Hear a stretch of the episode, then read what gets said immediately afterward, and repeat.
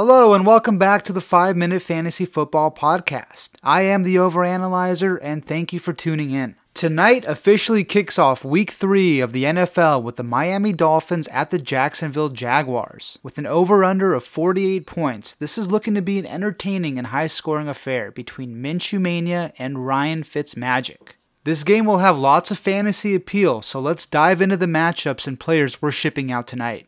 Starting with the Jacksonville Jaguars, quarterback Gardner Minshew, who was a popular waiver add this week, is coming in with six touchdowns over the last two weeks and 512 passing yards. He'll look to keep this trend moving upward with his wide receiver corps built of DJ Chark, Keelan Cole, and rookie Laviska Shenault.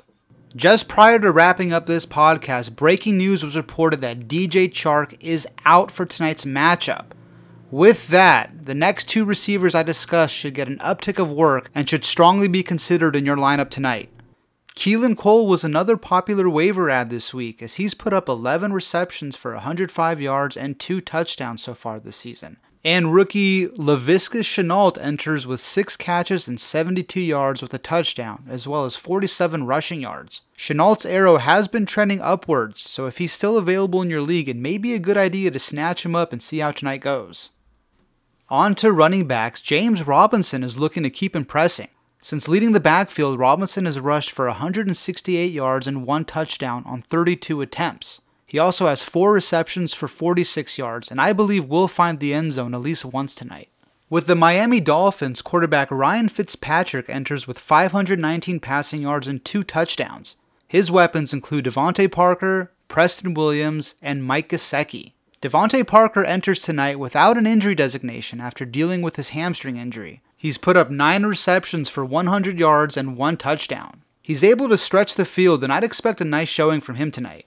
Preston Williams is off to a slow start with 3 receptions for 67 yards and no touchdowns. He has a solid opportunity to bounce back tonight against Jacksonville's lackluster secondary and may be worth a flex in deeper leagues. I would look at other options though until we see more from him. At running back, the Dolphins have a committee between Myles Gaskin, Matt Breida, and Jordan Howard. While that is the case, Gaskin does look to be the overall leader in total touches and is also utilized more as a pass catcher. With 86 yards rushing and 10 receptions for 62 yards, Gaskin will look to boost his production again tonight. And how about Mike Gesicki? Coming off of a hyped offseason, Gesicki disappointed in week 1, but came out swinging last weekend with 8 receptions for 130 yards and a touchdown. Utilized more like a slot receiver, Gesicki is a strong play with the tight end position, and I'm rolling him out tonight with confidence. This game may come down to whichever quarterback makes less mistakes, but should be fun watching them both sling it. Now on to some news. In San Francisco, Nick Mullens is expected to start with Jimmy Garoppolo still dealing with an ankle injury. Also, George Kittle is reported to be dealing with a bone bruise on the same knee as his MCL sprain. He will try to play against the Giants, but as an owner myself, I think it's better he gets an extra week of rest.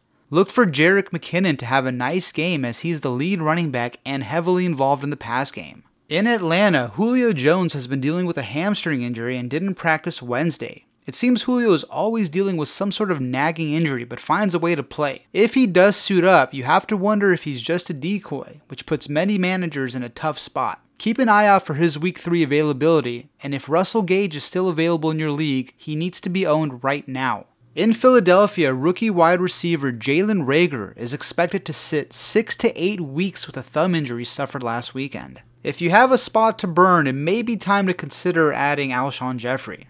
In Tennessee, A.J. Brown is still not practicing with the Titans due to his bone bruise, giving Corey Davis another favorable opportunity after finishing last week with three receptions for 36 yards and a touchdown. Adam Gase is doubtful that Jamison Crowder plays this Sunday. In Las Vegas, both Darren Waller and Josh Jacobs reported not seen at the opening portion of practice.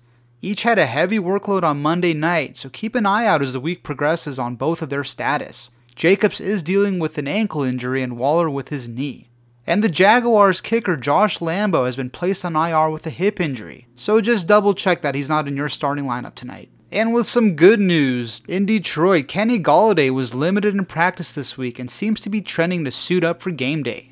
And as mentioned on the last episode, Devonta Freeman did sign with the New York Giants and can earn approximately 3 million with bonuses. While I wouldn't feel too confident rolling him out this week, I think he'll get plenty of work as the primary back in this committee and will have rest of season appeal. That's going to do it for now. Good luck in week 3 join me again soon. Thanks again for listening.